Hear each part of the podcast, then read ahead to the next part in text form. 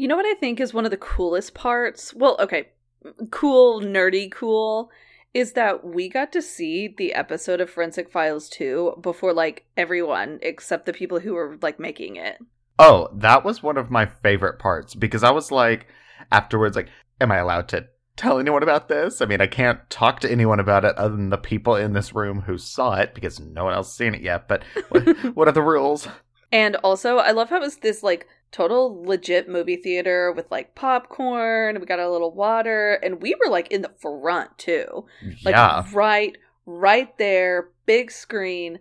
Also, you know, and someone made this comment, how interesting it was also to watch Forensic Files on the big screen. This is something I'm used to watching in, like, a hotel. Yes. Let's be honest. I mean, yeah. But it just literally was such an unforgettable experience. Yes, that I still keep asking myself, I'm like, was that real? Did that actually happen? Like, how were we invited by HLN to go to the world premiere of Forensic Files 2? What? Mind blown. Yes. Well, hello everyone. This is Blood and Wine. I'm Brittany. And I'm Tyler. And we are and as we kind of mentioned last week, how we just got back from New York, we're just still mind blown. Still so mind blown. And honestly, it's so cool, my nightly word of the night, to be able to have another crime show to look forward to, science show as they called it, but every week. Oh, same. And it's one that Forensic Files to me is just the perfect format for binging, because I like true crime documentaries and all that stuff, but getting into something like The Staircase, that's a really interesting documentary, but it's like 10 parts or 6 parts, and it's long, and it's one thing. It's just a big undertaking, which is why for me a lot of the long-form documentaries like that, they take a while for me to actually watch. But something Forensic Files, where it's 30-minute episodes that you just look up 7 hours later and you're like, oh my God, I know all the crimes. Pretty much. So as y'all know, Forensic Files 2 is back. I'm pretty sure anyone who listens to this podcast is fully aware of that. But we, you know, like Ty said, we just got back from New York not too long ago. And so we just want to share our experience with you guys. It was something that, thanks to you, we are able to do this. And without all of your support and love, this would have never happened. So thank you. Yes. But oh my gosh, we got to see it was actually episode 2 of Forensic Files. We saw that. And then there was a Q&A and then a reception afterwards. And yeah, what a phenomenal experience. It was just such a great time to not only, meet with other people in the true crime community, but specifically other people doing these true crime podcasts, you know, to be able to talk about how they started and some of their insights and struggles. And it was just awesome. And also there was free wine at the reception, which is always a good thing for us. Absolutely. And we spent a good majority of the reception talking to Jess and Russ from Wife of Crime. So if you haven't checked out that podcast, definitely hop on over and give them a listen. They were so much fun. Like literally, like Tyler was just saying, being able to talk to another podcast duo about what it's like being a podcaster, you know, podcast first world problems. But literally it was just so fun. And then like talking about different cases and different whatever. And we were literally in the same room as Bill Camp and then forgot to go say hi. So we definitely missed that opportunity. Yes. But I mean, Jess and Russ, they're like some of my favorite people. And I just love being able to have these normal looking and sounding conversations. And then if you actually listen in, it's like, oh, we're talking about people getting decapitated. Yep. Or nearly. Yeah. But literally. Such a fantastic time. So I want to go back and talk about Bill Camp a little bit more, because he's someone that you may have heard of. He is in The Joker, The Outsider, The Night Of. He plays a lot of these like detective and procedural roles. What was the thing the guy said? He does a lot of the slamming his fist on the table, like, where is she? Yeah, They said that. It was really funny. But yeah, so Bill Camp is someone that even if his name isn't familiar, you've probably seen something with him in it.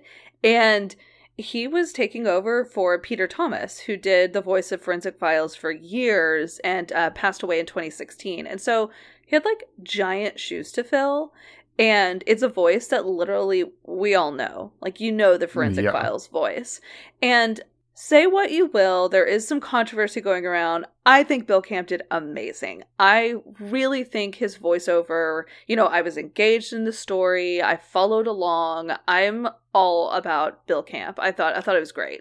To me, one of the hallmarks of a successful narrator is that it just feels a part of it. It doesn't feel like an additional thing on top of it that's giving you this information. It just, honestly, a narrator, I feel like at the end of it is something you don't even think about because you got the information and it felt seamless. And by that, I'm like, nah, it's perfect. Yeah, it was wonderful. And I just, again, like I said, thank you all so much for helping us get to this point to where we get to go do stuff like this and get to share this with you.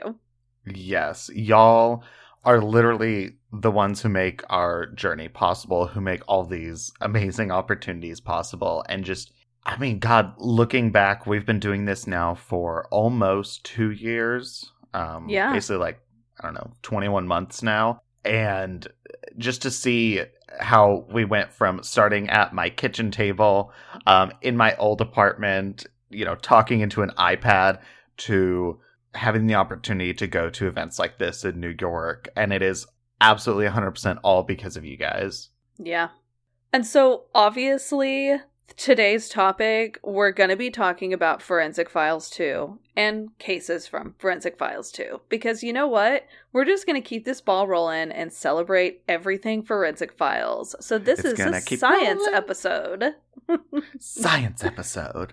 Essentially, this episode is your 9th grade chemistry class. But fun. I guess 9th grade chemistry was fun. Mine was not. But, okay. But well. Yes. So we're doing cases from Forensic Files, from the very first 2 episodes, which you can watch. If you didn't catch them live, you can watch them on the HLN app or the CNN Go app, I believe. Yes, and also HLN is re-showing them all the time. You know how every time you turn on HLN and Forensic Files is on? I mean, it's still very much true.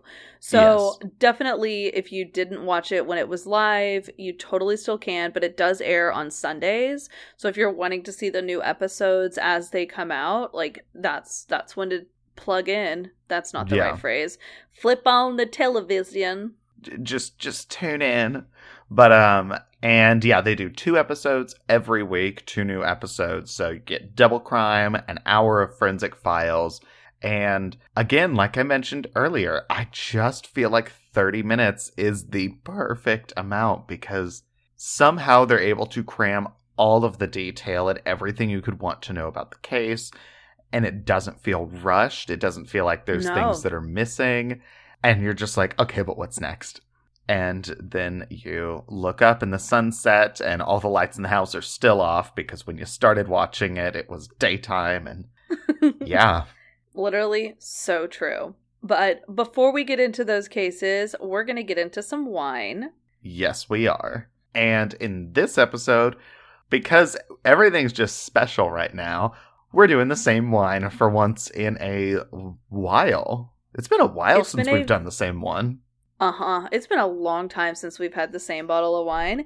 And this did not just happen by chance. We planned it, obviously. We got these we got this wine when we were together and just thought this would be the perfect episode to split the same bottle. So these were a little bit more than we normally spend on wine, but you know pricey. What? Why the hell not sometimes? Sometimes you just gotta buy that fancier bottle. True. And this is the 2018 Grace Note Pinot Noir from Carneros and Napa Valley, California. And it was $35 a bottle, something like that. Yeah, thereabouts. So like I said, definitely a little bit more than we do spend, but definitely pricier, but I think in the perfect range of like, ooh, I'm buying an expensive like wine, but not feeling like if you want to buy an expensive wine or like a gift wine that you have to go into the 100 or something. Totally. If I'm buying wine for someone, my ass is always staying like 35 and below. Yeah, generally mine is more of like a 25 and below range.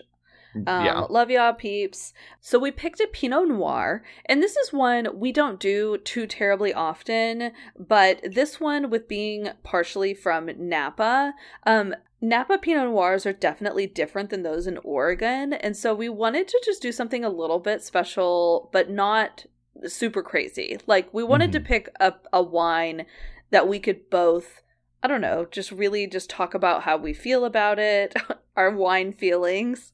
I don't know what I'm saying right now. I mean, it's one of those that I feel like if we done a Chardonnay, obviously you're going to love it. If we did a Sauvignon Blanc, obviously I'm going to love it. I like that we're doing a Pinot Noir because it's something that both of us enjoy, but it's neither of our favorite wines by default. So I feel like we're going to actually be able to have, I don't know, real opinions on it, if that makes sense. Totally. So Pinot Noirs are generally lighter in color. They're a little bit lighter of a red. And this wine in particular has different aromas of bright red cherry, strawberry, and blackberry, and then some savory notes of sage, spice, and roasted mushrooms. Yum. And I will say, if you are someone who is new to wine, or you think you really don't like red wine, you're a white wine drinker, Pinot Noir is the absolute perfect red wine to try because it's much lighter, it's an easier drinking one, and it really gives you a lot of the complexities and flavor profiles of what a red wine is without being so bold and so heavy that it might turn off someone who's not used to drinking red wines. Said very well. I totally agree. And, you know, this one, it's also got a really great structure to it for Pinot Noir. The acidity that it does have provides like a really nice crisp finish, but the flavors are really those ripe red fruits and the darker brambly notes, and it pairs with a lot of different things. Like Ty is saying, with this being kind of like your quote-unquote intro to red wine, then you really can have this with a hamburger or a pizza, or hell, have it with some chicken Alfredo if you want. It's going to go phenomenally with any of those. Well, it's one of those wines that if you're ever stuck on the like, oh, I need to pair my wine with my food, or I don't know, and you just have no idea what to pick, a Pinot Noir is a great one because with it being light, it's not going to overpower lighter dishes, but with it still being a red, it still has the ability to stand up to some heavier foods. So to me, it is like the perfect base level wine. Totally. You know what I just realized? We're basically going to have like a race to whoever gets it open quicker. I feel like we just both need to get into our wines and pour them now. I absolutely agree. Well, I think I'm going to win because there we go. Wow. Okay. You definitely won because I'm using one of those like restaurant keys. And for some reason with these, I'm not as fast. Maybe it's because I never did serving. So I'm not used to using you've these. Never done it. Yeah. Got it. All right. Pour in time. It's like the color of cherry juice. I don't even think I've ever had cherry juice, but I feel like it's this color. Do people drink cherry juice? Sure. Is that a juice I don't know. Listeners, you can buy at the store? Cherry juice? I'm sure. I think so. I don't know. I love cherries. You know, like in the summertime when you go to the grocery store and get like a bag of cherries and they're just so good. Yes. And you sit there and eat a whole ass bag and then you look up and you just have a mound of pits in front of you and you're like, I just did that. And you've kind of got a little bit of like this red ring around your mouth and like red hands because they stain. It's a cherry. Listen, though, it's not as bad as when you devour pomegranates like you're a fucking monster. And then you look in the mirror and you're just like drenched in your face. You have like the carcasses of pomegranates surrounding you. Maybe I eat pomegranates like a monster is what I'm realizing by your face. I think you do, because I literally just, if you kind of use some water, you can get the seeds out. And then you just got a bowl of seeds and you just eat them. Oh, yeah, no, that is not what I do. I open them and then just, like, put my face into it and, like, that's directly disgusting. Into my face. Why? I don't know. You probably eat parts you're not supposed to eat. But are you ready to cheers? Because I really want to try this wine. Yes, I'm ready to cheers.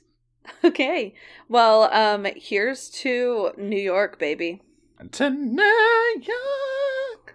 All right, cheers. Cheers. That's pretty deep for a Pinot Noir. Oh, wow. Yeah, it is. And honestly, I'm not getting as much of the fruit as I expected. More of the, I guess, bramble? I don't know what the fuck a bramble tastes like. A stick? Am I chewing on a twig? Yeah. Are you drinking twig juice? Tea? So, yeah, that's leaf juice. That's true. But no, this is good. It definitely is quite a bit deeper than I was expecting. I'm getting a lot of those more like earthy, minerally tastes. Me too. And I'm trying to see roasted mushrooms, sage, and spice is what it said on the back. And yeah, I get it's very earthy. But I guess when I think roasted mushrooms, I think like umami and savory, and that's not... I don't get that. Like, I just, like I don't understand. Like, it's, like, not my fault. Don't I hate that? Wow, that was rude. You just stopped everything. Okay, well, fuck me, I guess. But no, I mean, this is a good Pinot Noir, but to me, it definitely, I don't know. I would put it more in line with, like... a medium-bodied cab if I was just guessing outright. I would not guess Pinot Noir if I was doing a blind taste test, as I do. I would never guess Pinot Noir. It's too deep and bold. Medium. It's medium bold, but like we were talking about and like the description was telling us is that it was going to be like very fruit flavors. And so I'm wondering honestly if as it breathes a little bit more and opens up, if we're going to get a little bit more of that fruit. Maybe, because in my I'm saying in my mind, yes, but on my palate, I'm getting almost like a distinct lack of sweetness that almost leans like a tiny bit like acidic bitter almost. Like yes. Back of the tongue when you swallow like a pecan shell kind of flavor. I feel like you always say that, and it always makes me wonder, like, why you chewed on pecan shells. But listen, okay. It's just because that's how Grandma Mae described what bitter was when I was like 6, and I was like, "What's that mean?" And she was like, "Well, it's like chewing on a pecan shell," and so that's what bitter means in my mind. I don't think I've ever eaten a pecan shell still, but but it has that like. I don't want to say astringent because it's not a harsh or like a chemically. No, it's not that harsh. But it's, you know, a little bit of like a on the back of the tongue of bitter, which is just a really interesting balance that I feel like you don't get from a lot of wines. I'm into this one. I like it a lot. I mean, you know, Pinot Noir is not something I gravitate towards automatically. It's a nice like treat, I guess. And this is a fantastic bottle. I'm really excited to be drinking it. I have been wanting a glass of wine for like days, and I'm glad it's in front of me. I feel that. I have had this, and then I've had a like $3 sparkling, like I think fruit wine in my fridge that I think I'll be drinking next episode. So tune in to hear that one. But I'm like, well, I'm not drinking either of these, so I guess I'll wait to record. I think it sounds perfect. But, okay. Well, we have our wine. We have our topic. And, Brittany, why don't you tell me about your case? All right. I will, Tyler. You know, I will. So one thing I did want to note, the source I used was Forensic Files 2, 2020, Season 1, Episode 2, titled On the Rocks.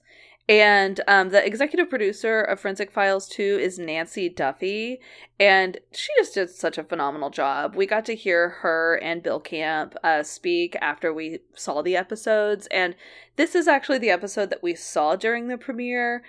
And y'all, it was just, I know it sounds so cheesy, but it was so exciting to be able to see this on the big screen and then to talk about it with the people who made it immediately after, in a room of all of our podcast peers. Podcast, media, broadcast, true crime peers. Well, and just the way it's done, it is the type of show that 5 seconds in, you're invested. It just pulls you in a way that, to me, it's the kind of show that if you're watching it with friends, there's probably no talking and then commercial breaks, and you're like, okay, so let's discuss and break this down. Oh, shit. Shirley, shut up. It's back on. Shut up or get out. You don't say that to your friends when they talk? Sometimes. This is why I watch TV alone, because it's like commercial talking is fine, but as soon as the program's back on, you shut your fucking mouth because it's TV time. Maybe I need to stop watching TV. Maybe. It's why people don't invite me to movies, because I'm bitch who's like 20 minutes in and I'm like, so is that guy the one who was in, what's that, Speed Racer? No, is it The Fast and the Furious, that one? And they're like, I shut the fuck up. There's 25 things wrong in your 7-word sentence that I can't touch on right now. And but that's also Jessica Biel. She's been in none of that. And I'm like, oh, okay. Seventh Heaven girl, got it. Oh my God. Okay. So, but exactly. So I watch TV alone for that, because I can't watch TV with people like you. I know. I accept what I do, which is why I just don't watch TV or movies. I mean, that's fair. All right. Ready for me to, like, really hop on in now? Hop away. All right, because it, like you were saying, it just starts immediately. Boom.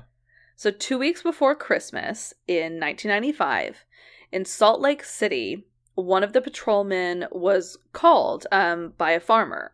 The patrolman's name was Todd Bonner, and the farmer was calling because he found a corpse by the water on his property. When Todd got there, I don't know if I should call him Todd. He's like a police officer. Mr. Bonner, Patrolman Bonner, officer? Captain Bonner. Thank you. There we go. Officer one? Bonner.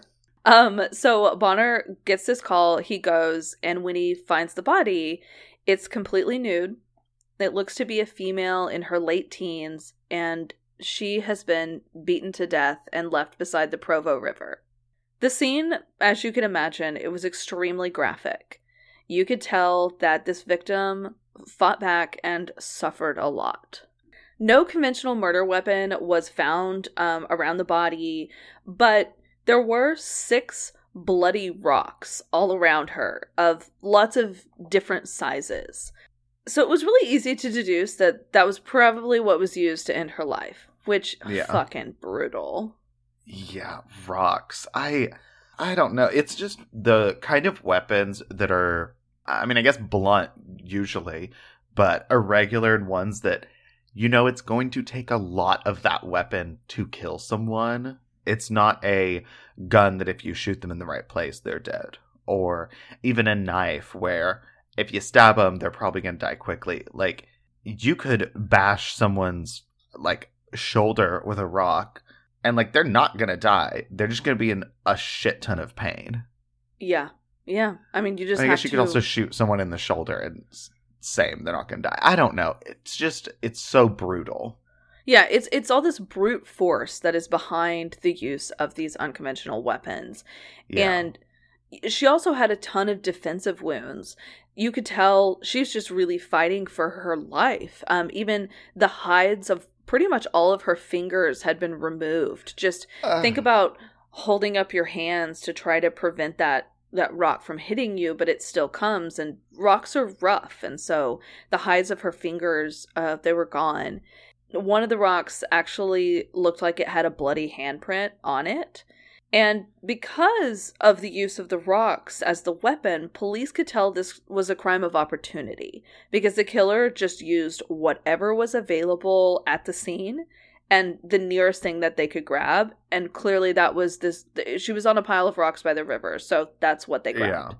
Some of these rocks were even like the size of microwaves. I mean, they were huge. So that does a lot of damage. So the victim was very brutally and angrily killed, and her clothes and her ID were missing. And aside from the rocks, there was nothing else at the scene. Nothing for investigators to go on. The crime did appear to be sexually motivated, but later, after an autopsy, it was reported that there was no sexual assault, just an encounter. DNA was recovered from the rape kit, but at this time it was 1995, and so it's only been 8 years since DNA was able to be analyzed and used to convict. So some of the smaller crime units, like this time in Utah, they were years away from using it. It was something that was just way too costly. And one of the really great points that they made is that there are a ton of forensic tools out there that are just too expensive or too limited to be used on a day-to-day basis. So a lot of these police units and their crime investigation offices, that's not what they're called, but whatever, they have a name. Forensics such as DNA at the time was completely out of reach for them, and so that wasn't even a factor. It just blows my mind how many cases there are out there right now that the only barrier to justice is cost. Money. I know. What money is like the blockage for everything. The amount of money that gets in the way and like budgets, because that's another thing that we don't really talk about very often. Sometimes we'll give some officers a difficult time. We'll like kind of drag them through the mud for how they treated a case. But on the backside of that, it's budgets. Like there's only a certain amount of resources that can be used, resources, manpower, and time. And it's sad. Like it's so sad because that is... it's a job, and thankfully there are so many amazing law enforcement and investigatory people out there, detectives, all these people who spend tons of time outside of actual working hours to get these cases solved, but sometimes money is something that hinders them from taking a step that would be really beneficial. Absolutely. There was one other thing, though, that was found at the crime scene, and it was one really strange clue right by her body, and it showed that maybe she knew her killer. There was a pair of socks that were neatly folded, sitting on a rock next to her body.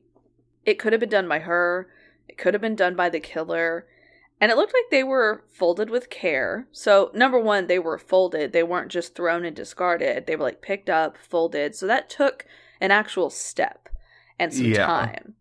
And no one knows why. No one knows why those socks were like that. So like I said, there was no ID on the victim, but she did have some distinctive tattoos. So they quickly took photos of this and released it to the media. And not soon after, two men called to identify her. One was a Salt Lake City cab driver, and the other was the victim's boyfriend. Her boyfriend identified her as Tracy Marie Beslanowich, and they had moved from Spokane, Washington to Salt Lake City just 5 months earlier. So Officer Bonner, he was the one that had the job of calling the victim's stepfather, something no one ever wants to do. He got that short straw. And so he's calling the stepfather in Washington. But then this is when the case takes another really bizarre turn. Bonner got on the phone with Tracy's stepfather, and as he's telling her stepfather what happened and that, you know, hey, we found Tracy, she's deceased, he's like, no, that's impossible because I just saw her. And they're like, no, you know, we have her body, she's been murdered. And he's like, no, she lives like 2 doors down. And he literally, while Officer Bonner is on the phone, is like, hang on just a second, let me go check. Puts the phone down, walks 2 doors down, comes back, and he's like, yeah, Tracy's at home. You have the wrong person. And it's like, what? Yeah, it's like, we literally have this person, like, ID'd by her boyfriend. God. Yeah, and by people that know. What became pretty evident was that the victim was using a false name. She was using her younger sister's name. So this victim was actually Crystal Beslanowich. She was a 17-year-old sex worker who used the street name Baby Tracy, you know, maybe to evade the police or just to not use her real name. That was just her street name. And she was the victim who had been murdered. I wonder if her sister was used to getting, I don't know, calls or something. Because if her little sister is Tracy Beslanowich, then... I mean, Spokane's a big city, so I don't know. Yeah, but this is also 1995. She's not getting cell phone calls on her cell phone or anything. That's not a thing. True. That's true. Okay. So, Crystal had a pretty troubled past. Her boyfriend, Chris, was actually her pimp, and they had been living and working together for multiple years. She was definitely the moneymaker in the relationship, but they were really desperate to leave this type of life. It's not what they wanted to be doing. It was, you know, a job to make ends meet, but she was ready to not be doing it anymore. I mean, she was very young. She was 17. If she had been doing this for years, it breaks my heart to know when she started, when she felt like that was what she needed to do to make it in life. Yeah. So one of her friends was Karen Mathis, and she worked the same streets as Crystal, and she was absolutely shocked with Crystal's murder. The police, who were trying to solve Crystal's case, they took this very personally. They really, you know, even though you're not supposed to take things personally when you're a police officer trying to solve a crime, but they really wanted to solve this murder of a woman who had gotten into a life she didn't want to be in because she felt like she had no other way to turn and no other way to support herself. Yeah. Crystal and Chris, even though she worked very hard, had very little money, no car, and they were staying in a pretty sketchy motel. Crystal would work the same parts of the community. She never left, like, this same 7-block radius, and she was always on foot. So police were really puzzled for someone who had no access to a car, never left the 7-block radius. How did her body end up nearly 50 miles from downtown Salt Lake City? Yeah. So, of course, their thoughts are immediately going to, maybe she was kidnapped, maybe she was offered a ride, went along willingly. Maybe she was offered a lot of money, and so she was okay with driving out of her normal working area. And since Chris also had no access to a car, he quickly was eliminated as a suspect. But like I said, Chris was not the only person that called. There was the cab driver who called, and his name was Clarence Stonehawker, and people called him Stoney. He quickly... Okay. Yeah, he quickly rose on the suspect list. He was one of Crystal's customers, and he admitted that he knew her. He would give her rides whenever she needed them. And at this time, he was 45 years old, married, and had children, and he worked at a high school. So he really had no history of violence. However, when detectives started to dive into his background a little bit more, this kind, like, family man image started to fade. He was known to a lot of the sex workers. Cab drivers themselves were actually friends with a lot of the sex workers because they would often get them away from sketchy Johns or even the police. You know, they could just jump in the cab and they would drive off. Well, Clarence told the police that his relationship with Crystal, it went well beyond sex for money. So they were more than just friends because of what she did for a living. He told police that he wanted to marry her, that he was in love with her, and so if he couldn't have her, no one could. And so exactly. This was one of the things that it's like, no, dude, that's kind of that's a major obsession. That's not love. That's not love. Also, I'm like, first off, never say or feel that about anyone. But two, why would you say that during a murder investigation? So the question is then, you know, maybe he got really jealous of her job and killed her. Yeah. No, I mean that, I hate him. Another clue that could tie Clarence to the murder was the socks. And so back to these socks, the mysterious socks. Crystal would like to control her environment when she was working. And one of the ways that she did this was by always leaving her socks on. And this was something that never changed. Her friends and her clients knew this. And since Clarence was a client, this was something he would have been aware of. And with the socks being folded with so much care and with how much he was saying he was in love with her, it was really starting to make sense that maybe he was the one that killed her. Yeah, that's a big fucking red flag. But at this time, Utah's crime lab still was not testing for DNA, but there were private labs that were doing it. So the police officers, like their unit, had to ask for a lot of their budget money, and they used $15,000 to test the DNA. So in 2008, these bloody rocks that had been sitting in storage since 1995 were sent to a private forensics lab for testing. So when you think about a rock is this big, rough, porous object. And so when you're swabbing it, you're just kind of like swabbing the surface, swabbing the crevices, seeing what you can get. Through their swabbing, they did find a partial male DNA profile. And this was more evidence than they had ever had in this case for the last 15 years. So this was big. But since it was only a partial DNA, they could not use CODIS. And CODIS is the National DNA Database. But they did have Clarence, and they could do a direct analysis with his DNA and see if the partial matched. Well, to their major surprise, it wasn't Clarence. The DNA on the rocks was not his. God, it just takes them back to square one. Like, he was basically the only guy they have at this point, and this rules him out. The only guy they had, the only evidence they really had in 15 years, and nope, not him. So, like you just said, they were literally back to square one, and the police were really worried that Crystal's murder would not be solved. So when the case was at a standstill, forensic technology, however, kept moving forward. So advances are happening because, again, science, it's how it works. Yeah. And in 2010, investigators learned about a new piece of DNA technology called MVAC. This technology wasn't even designed for crimes. It was designed to collect microbiological materials, like pathogens and stuff, off of foods.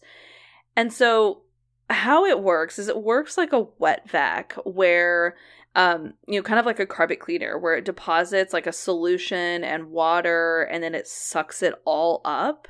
So essentially it's like carpet cleaning a rock is what they did. So they Stanley steamered the evidence. Absolutely. Minus the heat. Rug doctor? I think rug doctor's the one I meant. I mean, they're both carpet cleaners, but the steam would probably damage any DNA they may find. So this process, it collects the DNA that could not be collected before, because like I mentioned earlier, a rock is a really porous and rough surfaced objects.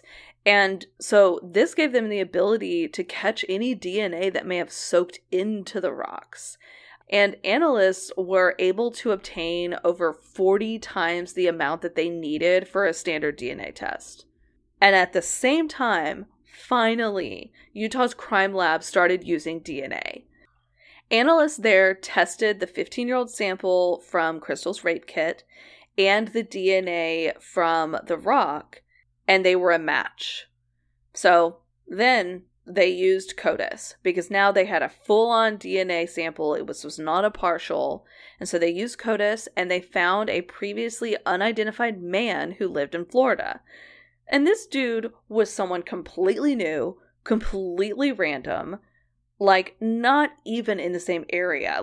This case is happening in Utah and this dude's in Florida. This guy's name was Joseph Michael Simpson, and he was 46 years old. And back in the 1980s, he served time for killing someone in a jealous rage over a woman. So he stabbed this guy over 13 times, left the knife in his body, and he ran away and told police that, he must have fallen on the knife. 13 times. He had it coming. like, literally all I can think about is the fucking Cell Block Tango. Bitch, that didn't even work on stage. That's not gonna work in real life. This guy had apparently been on parole since April 1995 when he was an airport shuttle driver. And the route that he took him right by the area where Crystal's body had been found. And so police theorized that he saw her walking, maybe she actually knew him, and she trusted him, and so she gets in the car. But, you know, because this MVAC technology was so new and the DNA from the rocks was so old, the investigators really wanted to make sure that Simpson was the killer and that their case was airtight. They didn't want to have any reasons for the defense to be able to argue against Simpson being the guy. So they followed Simpson around, and then one day, he discarded a cigarette, and the police quickly grabbed it for testing. And, like, this is one of those things, I'm like, it's always the fucking cigarette. It's always the cigarette. I will say, this is one scene that I remember specifically from the episode that just stuck with me, not for what it was, but because the way they, like, recreated it in the episode is they, like, picked the cigarette up, and then they were holding it in the car, and it was like still lit and still smoking in the car. And I'm like, bitch, put it out. Your car is gonna smell awful now. They're like, we gotta get this to the lab immediately. Also, I'm like, wow, this dude is an absolute asshole for, like, you know, dropping his used cigarette and not even putting it out. I know. That's, you're gonna burn down Florida.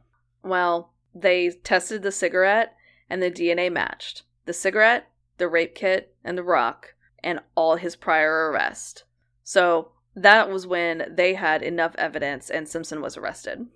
So prosecutors theorized that Simpson frequented the sex workers there in Salt Lake City, and that he and Crystal had had prior encounters.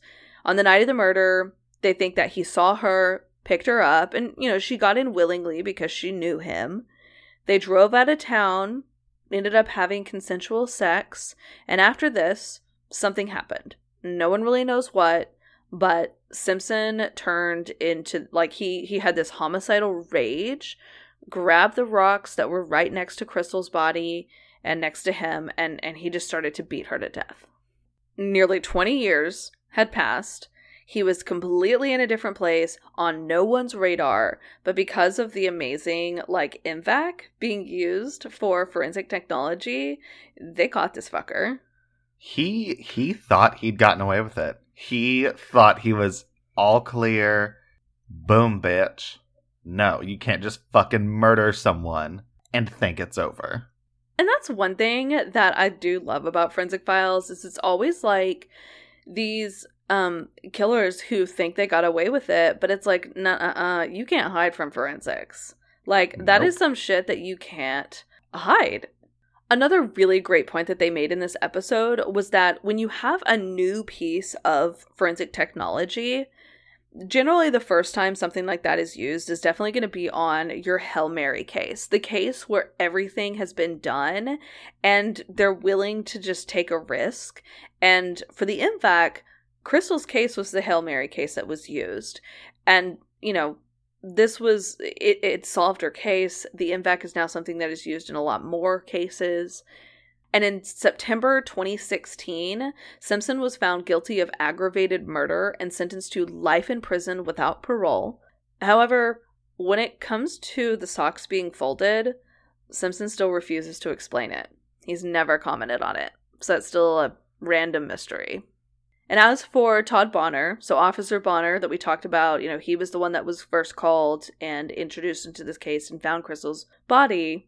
This case was one he worked on for the majority of his career, and so solving it was absolutely a major highlight. Crystal had essentially lived in his home for nearly 20 years in the fact that she was always there in his thoughts. She was always there in conversation. You know, he would talk to his family about it, and you know, even though that's something that you're probably not supposed to do, everyone does it. That's very much human nature. When you're trying to solve a problem, you're going to talk through it. And so Crystal felt like she was a part of his family. And so not only was it a relief for him when her case was solved, but it was also a relief for like his entire family, because they had all been wrapped up into this, into solving Crystal's murder. And there is at least one really good thing that came out of Crystal's case and murder and the eventual, it being solved. Her friend Karen Mathis, I mentioned her earlier, they worked together, and when Crystal was murdered, it gave Karen the push she needed to completely turn her life around. She decided that she no longer wanted to work on the streets, that she wanted to do something different. And she did that. And she found just another way to make a living. And honestly, seeing that they were obviously somewhere, we know sex workers are oftentimes victims. And I do love in this case that it wasn't like, she was never looked down upon for what she was doing, Crystal. Like, it was her job. It was what she was trying to do to make a living. And the police officers were all so invested in solving her murder for nearly 20 years. And I also appreciate Forensic Files 2 for putting this as one of their first episodes, because we have talked time and time again about sex workers being murdered and being like these faceless victims, the invisible victims, because a lot of the times people don't know that they're even gone because they live a transient lifestyle. And unfortunately, a lot of people don't care. And that is so wrong on so many levels. It's so fucked up, but it happens. It does. But the fact that Forensic Files 2 is using a case like this and bringing it to the forefront, no one deserves to be murdered, no matter what. No matter what their job is, no matter, even if no one likes them, it doesn't matter. No one deserves to be murdered. So that is the case of Crystal Beslanowich, on the rocks. Forensic Files 2, episode 2. Shit. It's a really intense one. And, dude, I mean, it's very intense, especially if you use the wine counter that we've never used before, where I have about a glass and a half left, and we're not even halfway. So, I have a half a bottle left, which is generally about what I have at this point. So honestly, I wouldn't say I got to cheat a little bit, but you had actually already heard my case because it's the episode that we saw together and talked about. But it's it has been a while, and then like all the cases that you do, that sometimes I know more about them, sometimes I know them. Just hearing you go into the story and stuff is a whole different experience, and. God. Well, thank you. I'm glad it sounded different to you. Hey, everyone. My name is Jess, and I'm the co-host of a weekly true crime podcast called Wife of Crime. Every week, I tell my husband one of my favorite true crime stories, and he reacts to them. Sometimes I get mad at him. You're going to really regret all of this judginess that you're doing right now once I tell you this story, because you're being very judgmental. Obviously, something bad's going to happen. She's making a lot of bad decisions. Well, you're being very judgmental. Stop. And sometimes he makes really weird noises. Oh! He now thinks that he's an FBI profiler. Yeah. How about that? Russ the profiler, placebo effect. But most of the time, he just has really funny color commentary. Wow, so he's sitting in his human leather chair, eating fruity pebbles out of a skull. You can find us wherever you listen to podcasts, and check us out on Instagram at Wife of Crime Pod. Well, I want to hear about your case, it being the one that we don't know, or I mean, you know it now, obviously, but I don't. Yes. So why don't you just jump right in? You did the one that was the very first episode of Forensic Files in 9 years. So tell me about this case. So, I did episode 1, Brittany did episode 2. At this point, they're on episode, 5 and 6 or something like that. So, if y'all have not caught Forensic Files yet, absolutely tune in every Sunday when it's on, when it's airing, if you're able to. And my case is the murder of Margaret Perk. And the sources I used, obviously, Forensic Files 2, episode 1, Buried Secrets. And then I also used an article from the Akron Beacon Journal by Ed Meyer. Dude, I am so jealous you found an article, because I searched high and low and I couldn't, which, I mean, honestly, again, it goes to the fact that mine was a case of the murder of a sex worker and there may not have been a lot of articles written about it. I think that's a big part. I will say, I think part of mine is because it was episode 1, there was more press about, like, Forensic Files is coming back. And the first episode focuses on this murder that happened in our town. The Akron Beacon Journal did quite a few articles that were, you know, retelling the case or going back into it. But I did also, the article I used was from years before Forensic Files 2 was a thing. So Margaret Perk, she met her husband Scott when they were in high school, and by the spring of 1985, they'd been married for about 3 years. And they were just the kind of couple that everyone was like, oh, that's Margaret and Scott. You know, the high school sweethearts, that couple, that they just seem like they have a bright future, and they're, I don't know, not even to the point where it's like, oh, they're the golden, like, goal couple. It's just they're this married couple doing their shit that you would never even think twice about shit going down. Yeah.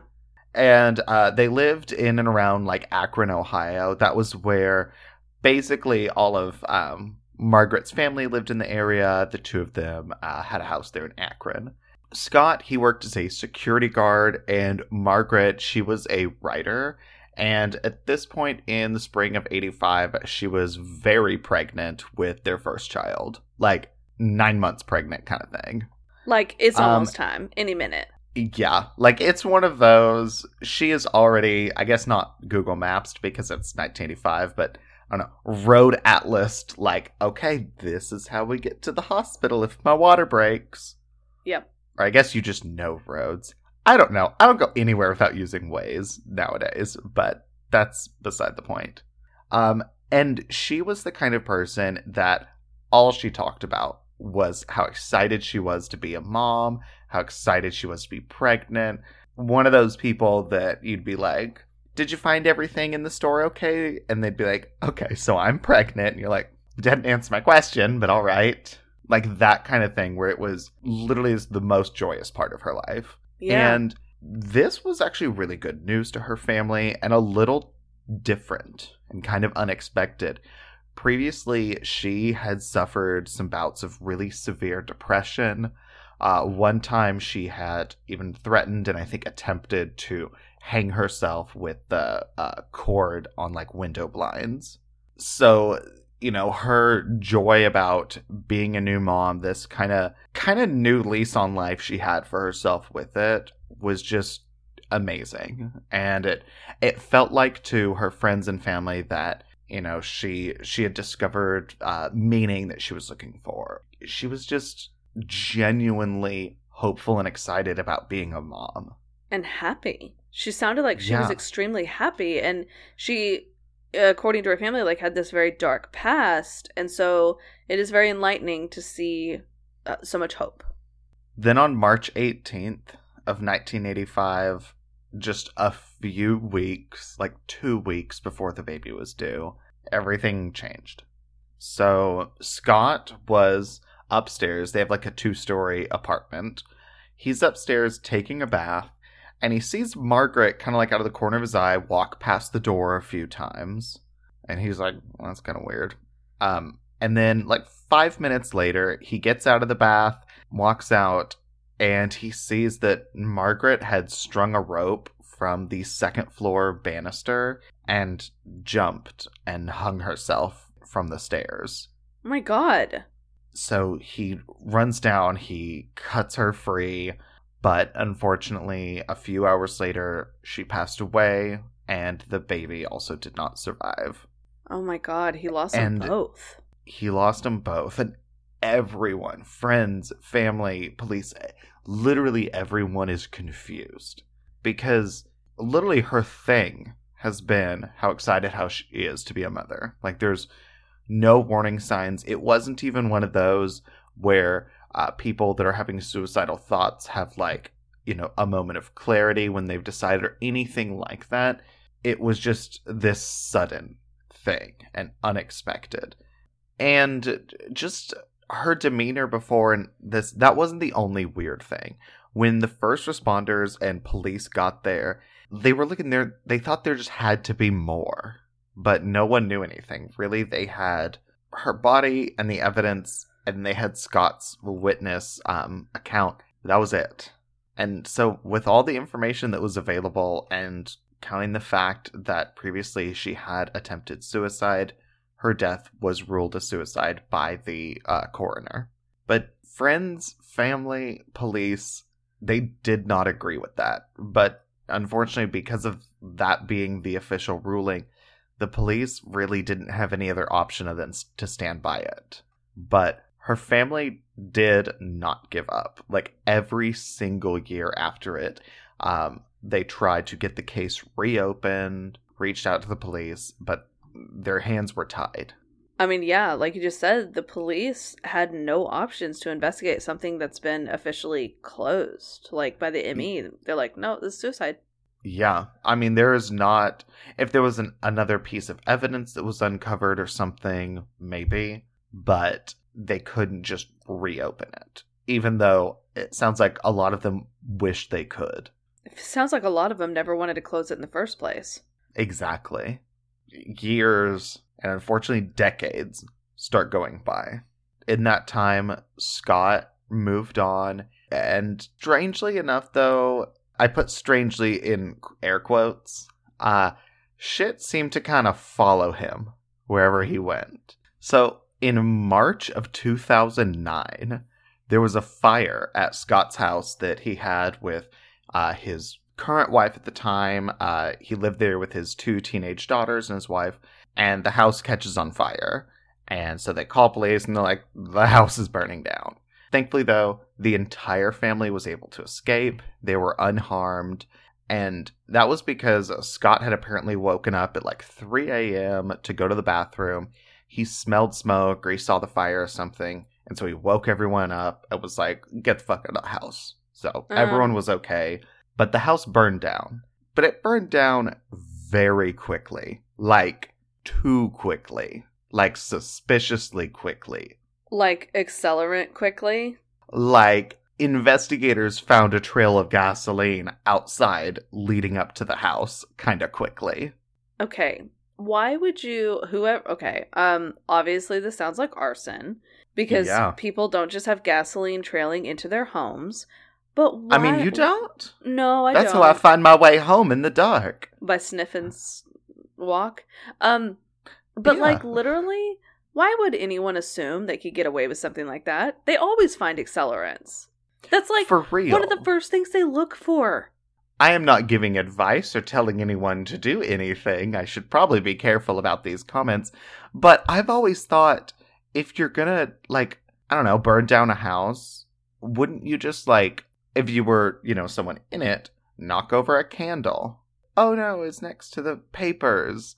Or something like that that could be, like, realistic. Or if you're, I don't know, outside, like, gonna burn down someone else's home. Like, I don't know, fuck with the wiring outside or something. I'm like, because the second you used an accelerant, I almost said a propellerant, whatever. That's obvious. Well, and I mean, like, don't burn down homes, but... No, don't do it. But, like, so I lived in an apartment one time, and our upstairs catty corner neighbor's apartment caught fire, which literally one of the scariest things ever, because all the smoke alarms are going off. We're freaking... Oh, I'm sorry. We were upstairs. It wasn't catty corner. It was across the hall. So our neighbors across the hall, their apartment catches fire. We have to evacuate, grab the pets. I'm obviously having I'm like freaking out and crying and screaming because, y'all, I bet you didn't know it, but I don't handle stress very well. But we went outside. Brittany does not handle disaster well. We were outside, sitting in the car, like, waiting. The police officers, the fire trucks are all there. So the reason I'm even talking about this, what happened is there was a candle they had lit in the apartment and it accidentally got knocked off the counter into the trash can that had paper and, like, it caught on fire. And thankfully there wasn't too much damage. I mean, they had to move out, but their neighbors below, their fire sprinklers came on and it ruined everything. Oh. So I have two comments to this story, and then I'll let you get back into your case. One, this is why they say don't light candles in apartments. Obviously, I'm guilty. I light candles in my apartment. But this is why you shouldn't, because it's not just your home you're risking. Number two, this is why renter's insurance is so important. And I know at least here in Texas, you can't rent an apartment without it. But for that family that lost everything, like, you know, at least they had insurance. Like, you cannot get back your things. But you have to remember they are just things, but it's very difficult. But at least if you have insurance, you can get new things. Like, because, like, for example, I feel like if something were to happen here, we have all of our, like, podcasting equipment. That'd be a lot. We'd have to go on a little sudden hiatus. Fires are really scary. And I know our mom has like a fireproof bag that has all of her important documents in it. And I swear to God, I need to fucking get one, because literally someone put that in my stocking next year. I need a fireproof bag to put all my documents. Otherwise, I guess I'll put it in your stocking next year, since you're literally only talking to me. People listen. Okay, that's true. But I'm just saying, like, fires are one thing that's really scary to me, because they really... I think when it comes down to it, to be totally honest, I remember growing up thinking you had to have like your like go bag, like your fire bag, like what are the things I'm going to grab when I'm running out of the burning building? The truth of the matter is you grab the things that are alive, like your family and your pets, and you just get out. Yeah. The only time I've ever dealt with any kind of fire, and it's not, but I didn't know that at the time, is when I was at my studio in Seattle. It was like 5 a.m. It was, of course, a work morning, because this shit doesn't happen on the weekends when you have time. Fire alarms start going off, woke me up. Max is freaking out because they're loud as shit. And so I just grab him, put on clothes, go downstairs, and that's, I got to meet all my neighbors. But we were like sitting outside, like standing outside in the sidewalk, just waiting. Fire trucks get there. And I don't know what's wrong with me, but I handle, I guess, disaster type stress very well, where it just is, in my mind, kind of a mild annoyance. Brittany can speak to that. It's very true. He's more just like eye roll, like, okay, can we get this over with? Like, all right, the tornado took the roof off, but like, we're fine. So can we, I like, go back stop to bed? Crying or whatever? My bedroom still has partial roof. I'll just move the mattress under there. No. But turns out what had happened is someone had burned toast in their apartment. And then instead of opening their window to, like, waft it out, they opened their, like, door to the hallway of the apartment. And the way... It was a newer apartment building. And they had, like, air pressure systems or whatever to, like... If there's actually a fire, the air pressure, like, sucks the smoke up. But because of that, it sucked all the smoke out of the apartment and into, like, the fire alarm, so everything went off. It was ridiculous. But, I mean, it was just mildly annoying. I mean, that is, though, because think about being that person that burnt fucking toast. And you're like, sorry, everyone. Sorry, firefighters. If you burn toast so badly that... You have to evacuate an entire apartment building. Like, I get it. We're not all great cooks. You know, just eat it as bread. Buttered bread is still great. You don't need toast. You don't deserve toast. You don't get toast. But yeah, no, fires are scary. I don't have a go bag because I have Max and my phone and the cats. Well, that's what I'm saying. I don't have one now. I don't have a... My backpack's filled of all the things I would take. I put my laptop in there every day. No. I really don't. There's nothing that I would grab. And this is coming from someone who has no fire bag. So I'm telling you, I would let, like, all of my, like, social security cards, driver license, credit cards, debit card, all that would burn. And I would just be like, I'm not dead. And honestly, I would okay one with that. Cat under each... I would one cat under each arm, and then I would use my dad voice on Max, and so he would stay right beside me and just walk.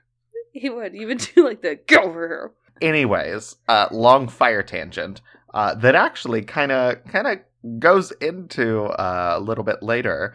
Because, so, yes, like we said, obvious with the accelerant trails and everything, the police are like, this is fucking arson. And so they ask Scott, they're like, is there anyone that you know that would want to hurt y'all or kill y'all? Like, the fuck? And he's like, actually, my wife and I have an open relationship.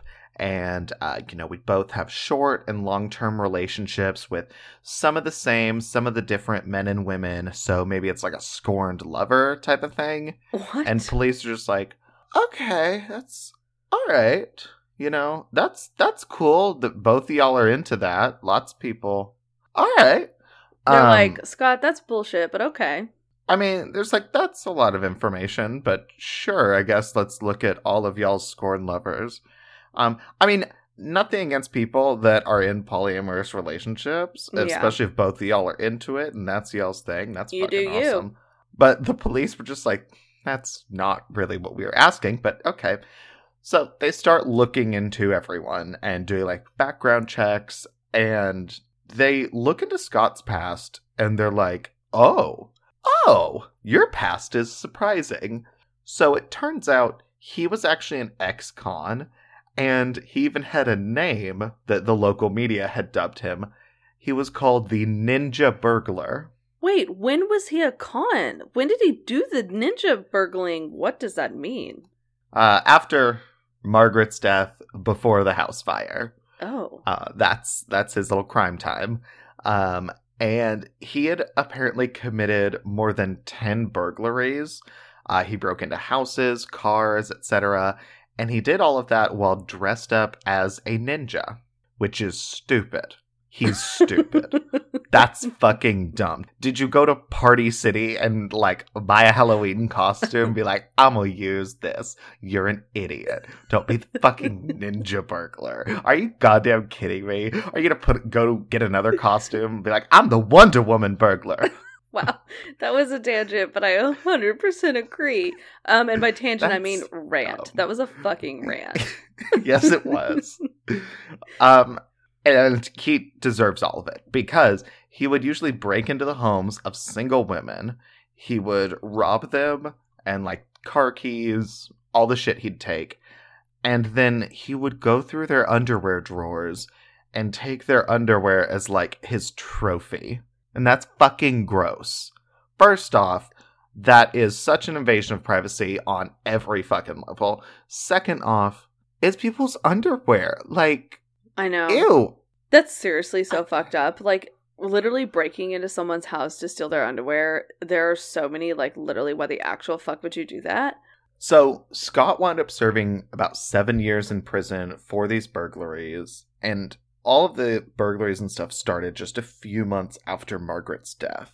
Another thing that really caught police attention, and this is kind of the main... not even a red flag. It's like a fucking maroon or purple flag at this point. I don't know if you can get redder than a red flag. But black flag. You know what? Yeah, it was a black flag. Yeah. And it was something that Scott told them the night of the house fire. So literally, he is standing outside with the police. His house is burning down in front of them. And he just randomly, like, leans over to this cop and starts telling them, he's like, yeah... I used to be married in the 80s, but my wife killed herself when she was 9 months pregnant. And why? They're like, okay. Like, it was just so random, unprompted. No one was asking him anything. And it was just, it stuck to their minds how random it was and how weird it was that his wife and kids just escaped a house fire and they're over here.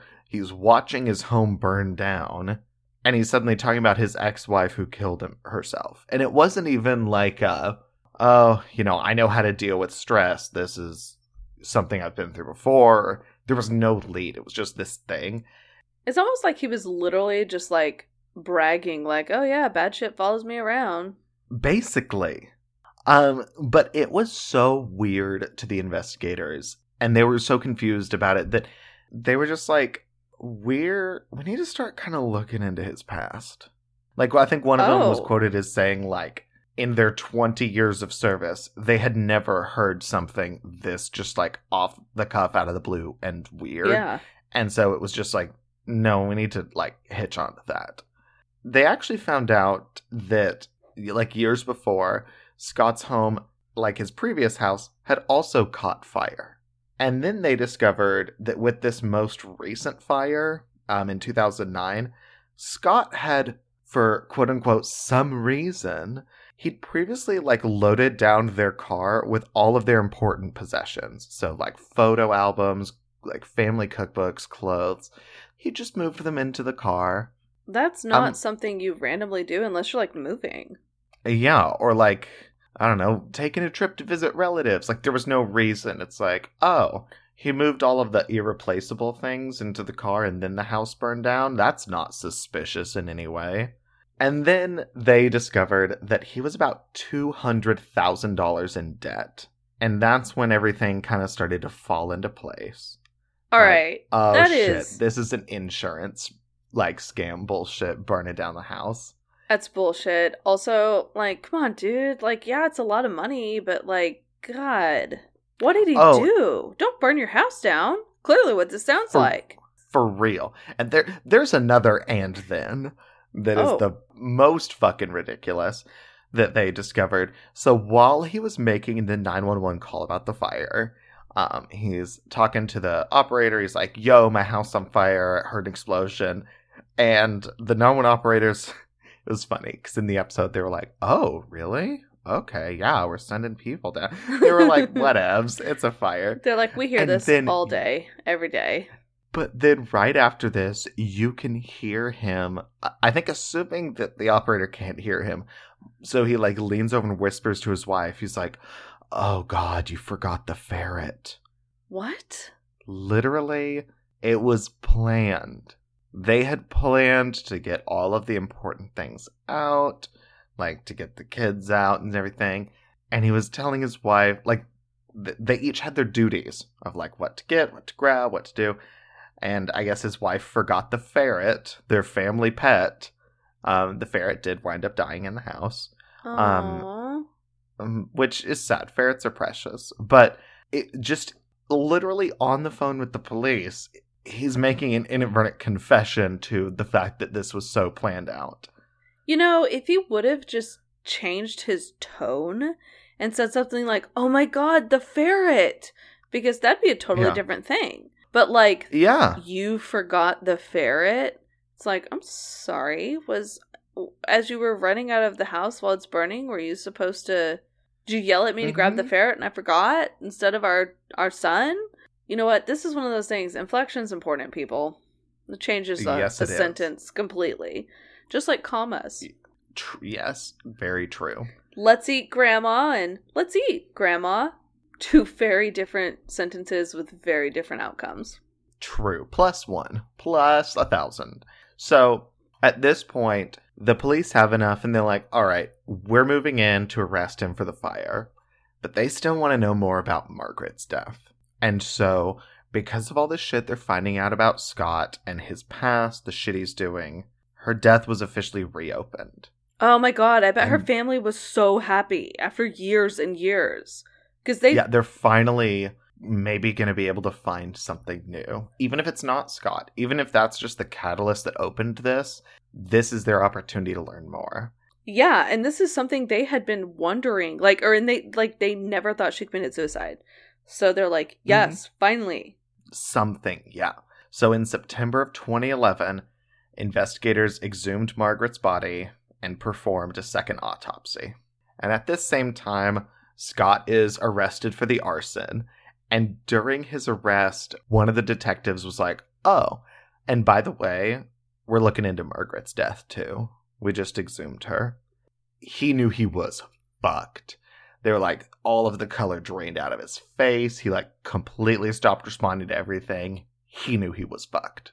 Well, and that reaction alone is showing that there is something for them to find. Yeah.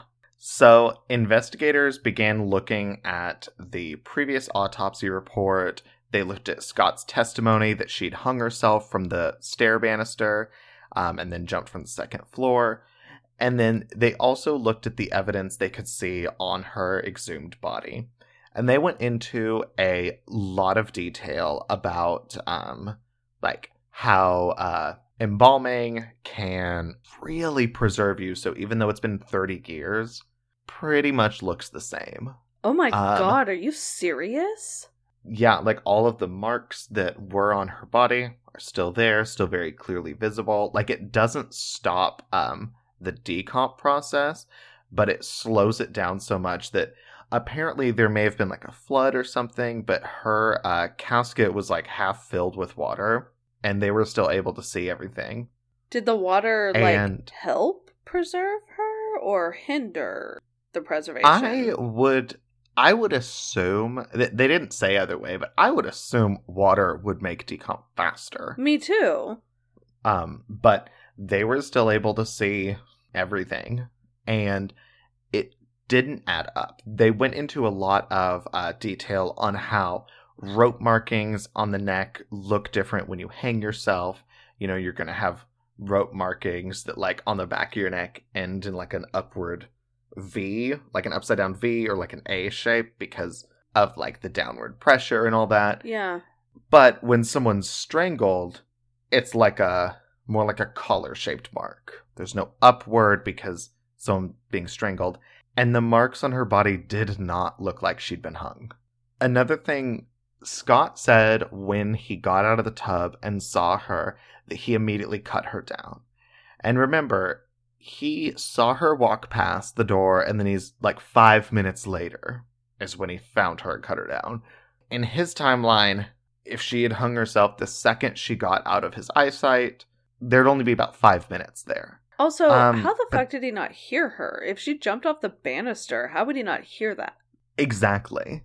That's not a quiet if action. If you could see her walk past the door and you're in the tub, that means the door's open. Yeah. Yeah, I do not understand that either. But the marks on her body and stuff, they weren't even the marks from rope. Because rope is very, rough. So if someone hangs themselves or is even strangled with rope, you can kind of see the twisted form on it or the rough marks. The marks on her neck were smooth, she'd been strangled with something like a belt. And again, she didn't have the backwards V on the back of her neck. Right. So they were it looked like she was strangled, not hung, and not even by a rope. And then there was also this mark on her chest. This, what looked like a rope burn mark across her upper chest, above her breast, below her armpits kind of thing, that was unexplained in the original autopsy. But when they looked into it, they realized what it was. And it was that after she'd been strangled, probably in their bedroom with the belt, he wasn't able to drag her over to the stairs. So he tied a rope around her upper body and pulled her and dragged her to the stairs. Oh my God. And that was where the mark came from. That's very interesting that when you think about it, things leave marks on your body. And whether or not it's a mark that you really see, but when, I'm just assuming, I'm not a scientist, but I feel when you die, those marks become permanent. That bruising doesn't go away. It stays there because your body's not healing. And so I feel there's almost more of an imprint. Well, that's exactly right. That's what one of the scientists they interviewed said was that, when you die and there's a mark, you stop healing. So it's there. And so even 30 years later, when she was exhumed, the mark's still there. It never healed or went away. Oh, my God. Well, and if, like you said, it horrifies me, but embalming hadn't, or it decreases the speed of decomp, then... Holy crap, yeah, there was still so much that they could see. So, in January of 2014, Scott was charged with murder and with tampering of evidence. And investigators and the prosecutors, they were actually able to go back to the very same apartment where Margaret had been killed. What? And they were able to run tests and scenarios to see what happened, because the banister that she had allegedly hung herself from was still there. They had not updated the banisters in 30 years. The original one was there. Which also I'm like, y'all need to update that fucking apartment. Like, one. Come on, Akron. But, update your apartment. I mean, regardless of it just being old, I'm like, if someone died on that, change it. But, I mean, thankfully they didn't, because they were able to run exact tests. And when they staged a simulation with a mannequin, the force of someone jumping from the second floor with a rope tied to the banister, it left a very deep rope mark in the wood. Okay. Like, it didn't break it. Yeah, wood is hard, but think about when you're hammering something and there's a hammer mark left in the wood. With this, when they ran the test, it left a deep rope, like, I don't know, squeeze mark on the banister. Honestly, that is one of the things I was thinking of how the banister even was still standing and wouldn't break. I would think of that force from the jump. I would feel like it would break the banister completely to where it almost would be impossible to hang yourself from that type of structure. But I didn't even think about the groove. Like, obviously, your hammer, that's a perfect example, because you can make a hammer mark in wood by barely any force. So obviously, a rope is going to have a lot of, that's going to make an indention. So when they did the test with the mannequin, it left the indention. There was never one there from when she hung herself. And what that means is not only did she not jump or anything, she was never hung from it. The rope that was put around her neck and he cut her from, she never actually was hung from there. He staged all of that after strangling his pregnant wife. Oh my God, what a fuck. So in November of 2015... Scott was found guilty, and he was sentenced to life in prison, and he won't be eligible for parole until he's, 80-something, and I cannot imagine he will get parole, but he never revealed why he murdered Margaret. There's theories that wasn't ready to be a father or some bullshit like that. That's total bullshit. Not that this is a good thing to do, but just leave. That's exactly what I was going to say. I'm like, never would I give advice to leave your partner, but don't murder them. No, don't murder them. Don't murder your child. What? Just leave. If you can't handle it, then you can't handle it. Can't handle being a parent. Don't be in a relationship. Or, maybe make that up front.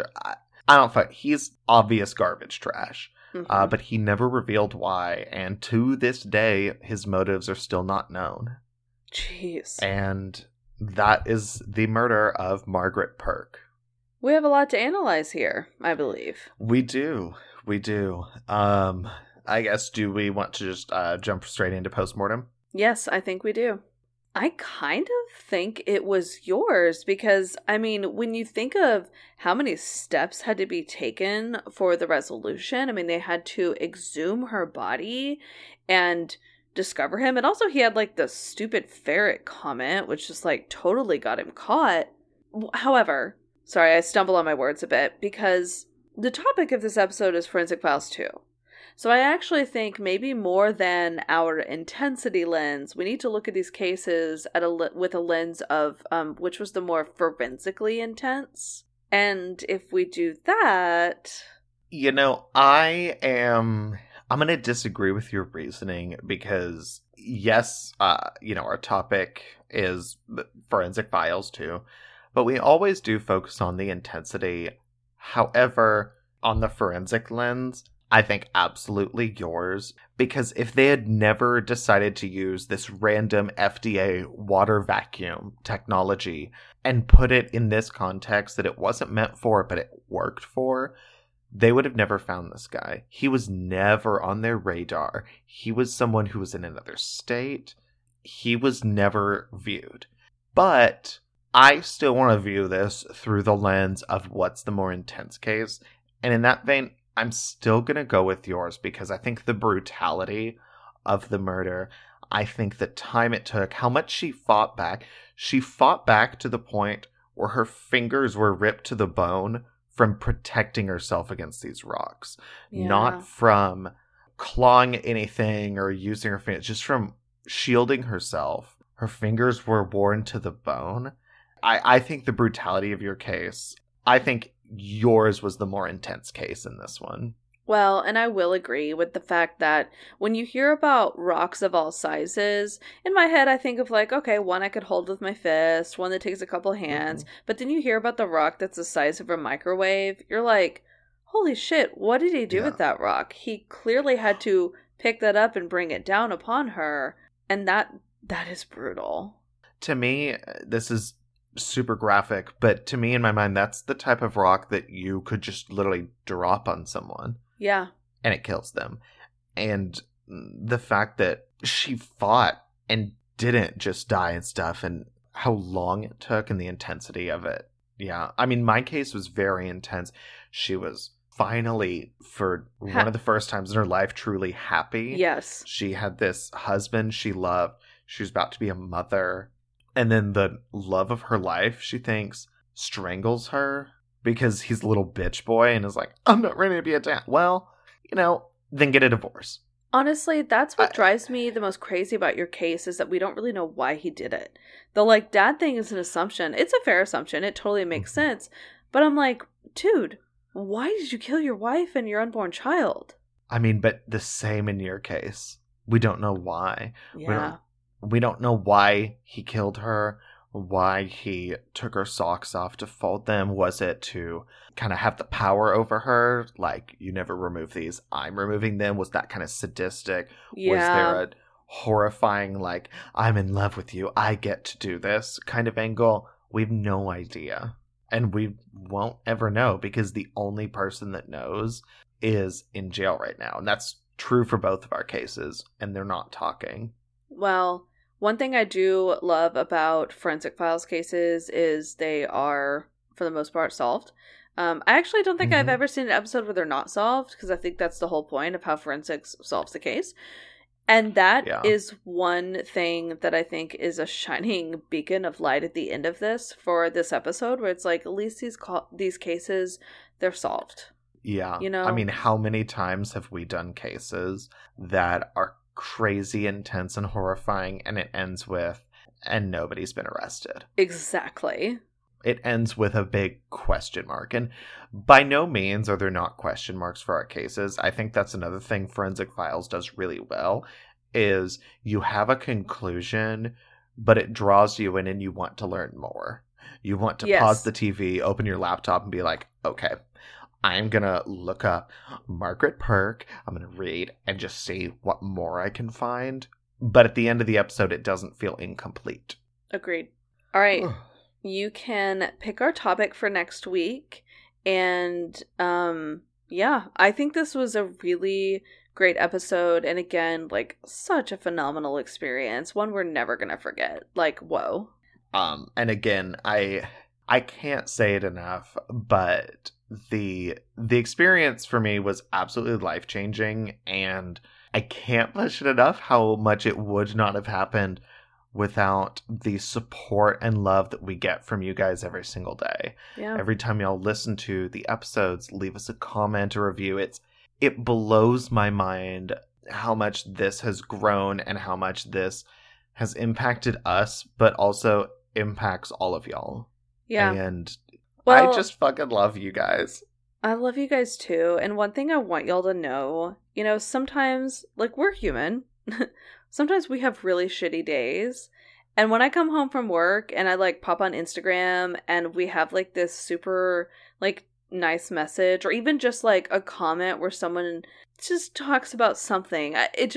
There are so many times when that can just uplift my entire day, and I'm like, you know what, today was really rough at work, I've had a really hard day, but you know, this person enjoys what I'm doing, like, this person appreciates what we're trying to bring to the true crime sphere, and or they just said something really nice. We actually got a comment one time where someone told me they loved my lipstick, and it was, Tyler, it's actually one you got me. It's the really light pink that I was a little bit nervous about wearing because I didn't know if I could pull it off. And this person was like, I love your lipstick. And I'm like, okay, I'm going to fucking wear this now. And I guess what I'm getting at is sometimes people do, like, very small things.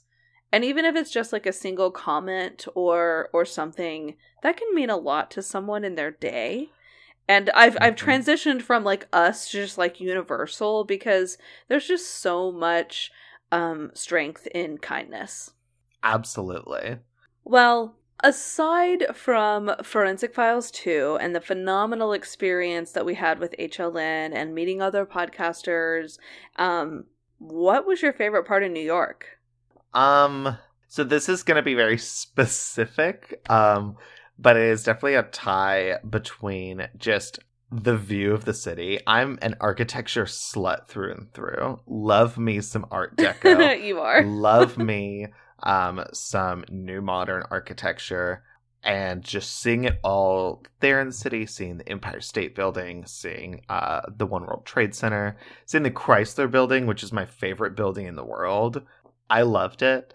The other piece was, this will make sense to people who get it. I passed a kidney stone in New York because of fucking course I did. But the fact that, first off, I had no pain or didn't even notice or think about it during the premiere. And also, when it got to its worst, it was like a 3.5 out of 10. And then I surprise passed it. Y'all, that was amazing. Because I was terrified. It was going through my head. I was like, holy shit. We're in New York for 3 days. And either I'm going to have Brittany take me to the hospital in Manhattan, or she's going to have to go to this event without me. And I'm not going to be able to experience it with her or whatever. And that didn't happen, didn't even come close to happening, was pretty awesome. I definitely had a fear, not that I would have to take you to the hospital, but that I was going to have to go to the event alone, which just shows you like how much anxiety I have as a human being. Because I was like, if I have to take you to the hospital, like that's not a good situation, but like we got it. We can handle it. Me having to go taking my sibling to the hospital, whatever, to an event by myself. Ugh. No, I get it though. Because at the hospital, we would have been together. Like it would have been fine. Not the first time that has happened, but at the event... This ain't our first rodeo. Yeah. The event would have been an experience that, number one, I would feel not great doing alone because it's not just me. Like, I wasn't the one that was invited. It was both of us. But also, I just don't like being alone in networking events. And you know what? Yeah. It's just a fact of life. Well, I mean, it's something that... everything we've done with the podcast, everything we've been through with it, has been the two of us. Yes. I know I could never have done 0.5% of what we've done without you.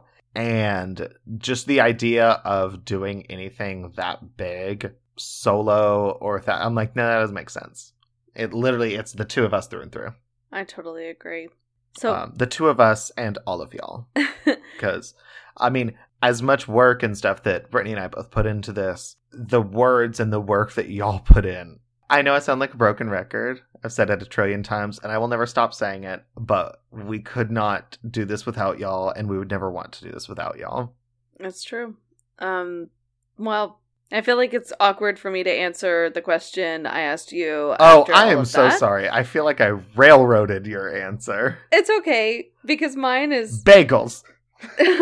I love the bagels, which I do, but actually yes. For me it's a tie between two things that are very different than yours, but I also did not have the experience you were going through. One was our first night with the amazing hotel rooftop bar that we went to with my friends. It honestly for me, and this is a bit like personal to me, but I've lived in New York. There are so many people I love in that city, and getting to see them. We were there for a really quick trip, and we were able to make the time for me to see some of the closest people to me, and that was so important. So all of those moments, you know, the coffee shop, going to Brooklyn, being on the rooftop, you know, our generous guests who let us stay with them was so amazing. And then also, to be honest, one of the small things that was my favorite is when we found that little restaurant in Little Italy and just had the prettiest charcuterie I've ever seen. We'll post the picture to Instagram. We definitely will. And the restaurant had, like, the bistro chairs that just, like, steal my heart away. Tyler knows how much I love bistro chairs. And the bottle of wine. And then that was what we did right before the Forensic Files premiere. And so it was, like, this amazing thing where we were having this, like, peaceful time and then had to be like, oh, fuck, we have to go. And that's okay. Like, it didn't ruin the experience. It was like, okay, time for the next really exciting thing. So. Yeah. Oh. I love New York. Yeah. There's no place like it. For you guys that live there, I'm jealous of y'all every day. I'm so fucking jealous. I love being here in Dallas. And I think for me, for like a place to settle down, it's perfect. But New York will always hold a special place in my heart. See, I could absolutely settle down in Manhattan. Please do, so I can come see you. Okay. Well, as soon as I get a job in New York, I will let you know. Perfect. And you can come stay in my studio. Sounds like a plan. I'll sleep on the floor in a pallet. Perfect. I'll also be sleeping on the floor in a pallet. But thank you guys all so much for tuning in. Y'all are absolutely incredible. And this is Blood and Wine signing off. XOXO. Bye, you guys. Bye.